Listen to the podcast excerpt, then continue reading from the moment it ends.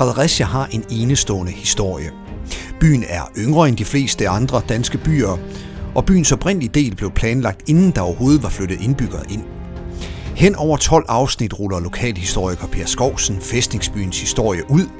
Det gør han via 12 nedslag i byens både dramatiske og unikke historie.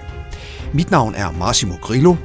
Velkommen til Fredericia By og Fæstning. I dag om slaget ved Fredericia 6. juli 1849, optakten og selve slagets gang. Per, Prinsessens Bastion, et sted rigtig mange mennesker går forbi. Hvad er det egentlig for et sted? Prinsessens Bastion er en af de 7 bastioner, der er en del af volden rundt omkring Fredericia. Og det specielle ved Prinsessens Bastion er faktisk, at den på nuværende tidspunkt er bestykket, så de kanoner og den ammunition, der er heroppe, er nøjagtig magen til den ammunition, den bestykning, der var natten mellem den 5. og 6. juli. Efter den franske revolution i 1789 bredte nationalisme og idéerne om frihed, lighed og broderskab sig over hele Europa.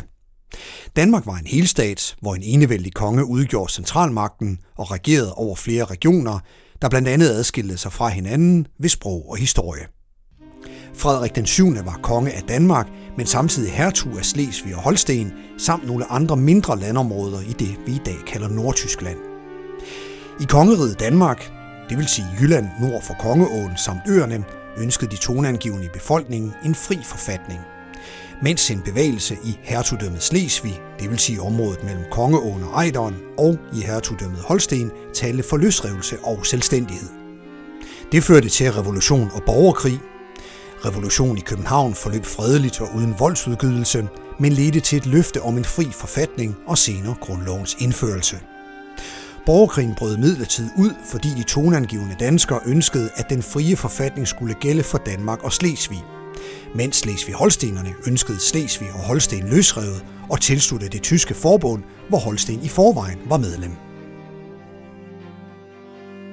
Per, hvorfor kan revolutionen foregå så roligt i København, mens det fører til borgerkrig i den her del af landet? Der kommer jo ingen revolution i København, fordi en delegation af politikere går til kongen og anmoder om at få lavet en ny politisk forfatning. Det, der senere kommer til at hedde grundloven, altså at man laver en demokratisk forfatning. I det her område, eller i Slesvig og Holsten rettere, der venter man ikke på forfatningen. Man ønsker at være en del af det begyndende tyske rige under ledelse af Preussen, og man ønsker at være fri for den danske hertug, som er identisk med den danske konge, Frederik den 7. Altså kan man simpelthen sige, at borgerkrig var uundgåeligt? På sin vis var den uundgåeligt, fordi der fra dansk side ikke var nogen imødekommenhed over for slesvigerne og holstenernes ønsker om at være en del af det tyske rige, og på den måde være selvstændige i forhold til den danske konge.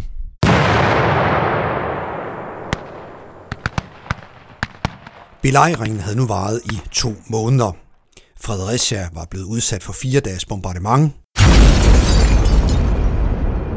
Heftige artillerikampe var flere gange blusset op, og der havde ikke været mange dage, hvor fæstningsartilleristerne kunne slippe for at bemande kanonerne.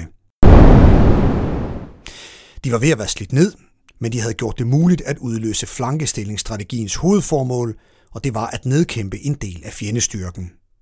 Tiden til udfald var kommet. Angrebsplanen blev lagt. Den 22. juni overførtes 5 bataljoner fra Als til Fyn, og den 30. juni overførtes General Ryge med 4 bataljoner fra Helgenæs til Fyn. Den 4. juli holdt General Bülow krigsråd i Vejleby Præstegård lige uden for Middelfart med generalerne Ryge, Sleppegrald, Demesa og Molke. Her blev den endelige angrebsplan fastlagt.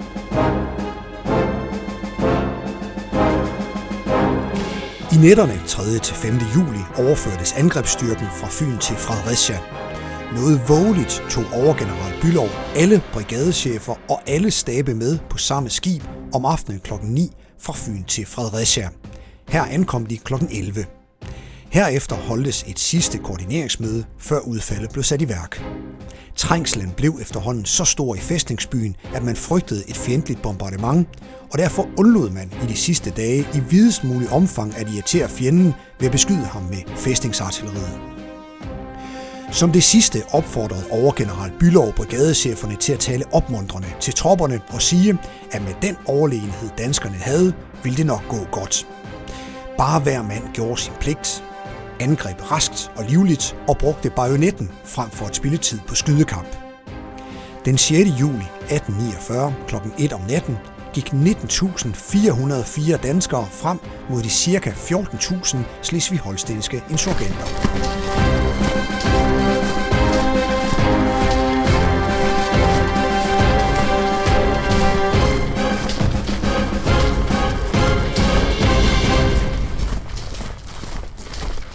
Per, så er fronterne ligesom trukket op, og der er gjort klar til kamp, må man sige. Hvad sker der så?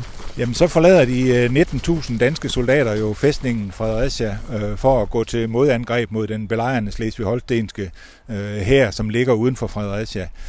Det gør de dels gennem nogle af de i forvejen eksisterende porte, men også gennem nogle små porterner, som man har lavet, og en del af den danske hær forlader også fæstningen ved at gå langs Østerstrand ud mod det, der man senere kalder Trelleskansen, altså ud mod nord, hvor de hårdeste kampe faktisk kommer til at finde sted ude ved den skanse, der hedder Trelleskansen. Det var et sted, som slesvig-holstenerne havde befæstet særdeles godt, fordi det var faktisk et sted, som de ville bruge til at beskyde den overfart, som var mellem Fredericia og Strib, den måde, som danskerne fik forsyninger på, eller kunne skaffe forstærkninger til hæren. Så det havde de befæstet rigtig stærkt på Trelleskansen, og det er der, de hårdeste kampe de finder sted, og det er der, de fleste af de danske soldater, og selvfølgelig også af de slesvig-holstenske soldater, det er der, de bliver slået ihjel.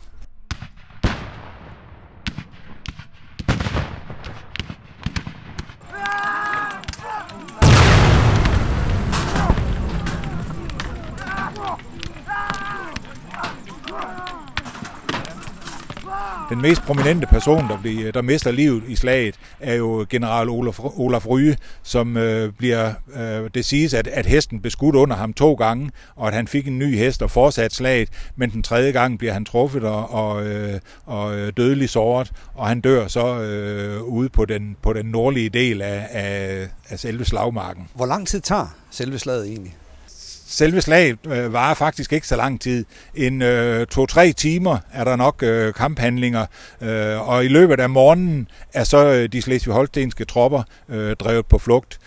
Slaget lykkes ikke helt efter den plan, som de danske generaler havde lavet, fordi der skulle have været noget samarbejde mellem de forskellige danske bataljoner, som var ledet af de forskellige generaler. Men på grund af manglende lokalkendskab og i kampens hede, så går man lidt fejl af hinanden. Men slutresultatet bliver jo, at slesvig-holstenerne de flygter, at de simpelthen trækker sig tilbage og efterlader en masse materiel. De flygter fra de stillinger, de har haft, og efterlader en masse materiel, som danskerne de så erobrer. Hvor godt forberedte er slesvig-holstenerne på det her slag? Både de slesvig-holstenske officerer og deres general Bonin har jo bemærket, at der er øget aktivitet mellem Fredericia og Strib med sejlads og ting, der bliver fragtet over Lillebælt. Så der er nok ingen tvivl om, at de forventer, at der kommer et angreb. De bliver overrasket, er jeg sikker på, over at angrebet kommer om natten, fordi det var ikke noget, man kendte til i praksis, at en belejret by angreb belejrerne om natten. Det var noget, der skulle foregå om dagen. Men selvfølgelig, da der begynder at komme buller og brager, da de hører de danske soldater ankomme til skanserne, så er de selvfølgelig opmærksom på, hvad der sker, og går til modangreb. Og ved man, om det så er netop en bevidst del af den danske taktik, at det skal foregå om natten? Det har nok været et bevidst skaktræk fra Bülow og de øvrige generalers side, at man netop angreb om natten for at have overraskelsesmomentet i det. Men samtidig er man jo også fra dansk side en lille smule i tidsnød, fordi det lykkedes jo slesvig-holstenerne at bygge nogle skanser, både nord og syd for byen, og de skanser kan de så beskyde den overfart, som er mellem Fredericia og Strib. Og derfor bliver man nødt til at foretage angrebet, inden situationen den bliver så prækær, så man ikke kan fortsætte det med den overførsel mellem Fyn og Jylland. De danske styrker fik ikke nedkæmpet fjenden, men pressede den ud af Elbodalen. Klokken 8 om morgenen var fjenden flygtet. Den danske hær forfulgte ikke den vigende fjende, i det de danske tropper var for udmattede. Derudover var fjendens kavalleristyrke langt stærkere. Hertil kom, at tyske rigstropper var på vej for at forstærke slesvig-holstenerne. danskerne indsamlede døde og sårede. De sårede blev bragt til de 3 ambulancer, hvor de blev gjort transportable, og via Fredericia eller Snoghøj sendt videre til lazaretter på Fyn. Ingeniørtropper tog sig af efterladte fjendtlige våben og materiel, der i det omfang de kunne bruges, blev transporteret ind bag voldene. Derefter trak hæren sig tilbage og ind i fæstningsbyen. Per, danskerne får altså ikke decideret nedkæmpet fjenden. Hvorfor er det så alligevel, man betragter det som en sejr? Man betragter det som en sejr, fordi fjenden flygter. Og de danske soldater er nok for udmattede til at følge efter fjenden, sådan at man kan gøre sejren endelig. Så de samler de døde og de sårede sammen og trækker sig tilbage til fæstningen igen. Og fjenden kommer jo ikke tilbage til Fredericia. Nogle få dage efter afsluttes der våbenhvile mellem danskerne og Slesvig-Holsten, blandt andet også fordi Rusland og England og Frankrig blander sig i konflikten. Og efter våbenhvilen kommer der ikke ret mange kamphandlinger i gang senere hen, og slutresultatet på treårskrigen fra 1848 til 1850 er jo, at status quo, sådan at Slesvig og Holsten fortsat er en del af eller et hertugdømme under den danske konge efter 1850. Og det ligger jo, kan man sige, en sten til, at konflikten ikke bliver afsluttet, men at den genoptages på et senere tidspunkt. Vi kommer jo til at tale mere om 6. juli 1849 i næste afsnit, men hvad skal vi sige, lidt mere om minderne? Altså, selve slaget koster jo omkring 500 danske soldater livet, og har en afgørende betydning, kan man sige, i den danske militærhistorie. Og i Fredericia har man jo mindet datoerne 5. og 6. juli hver eneste år lige siden 1849. Og det tager vi fat i 5. afsnit. Det bliver så det næste, vi kommer til at snakke om, når vi kommer til at snakke om landsoldaten. Du har hørt Fredericia by og fæstning. Podcastserien om Fredericias enestående historie er produceret af Format Media. Den er skrevet og fortalt af Per Skovsen. Mit navn er Massimo Grillo. Vi håber, du har lyst til at høre de andre afsnit. Tak fordi du lyttede med.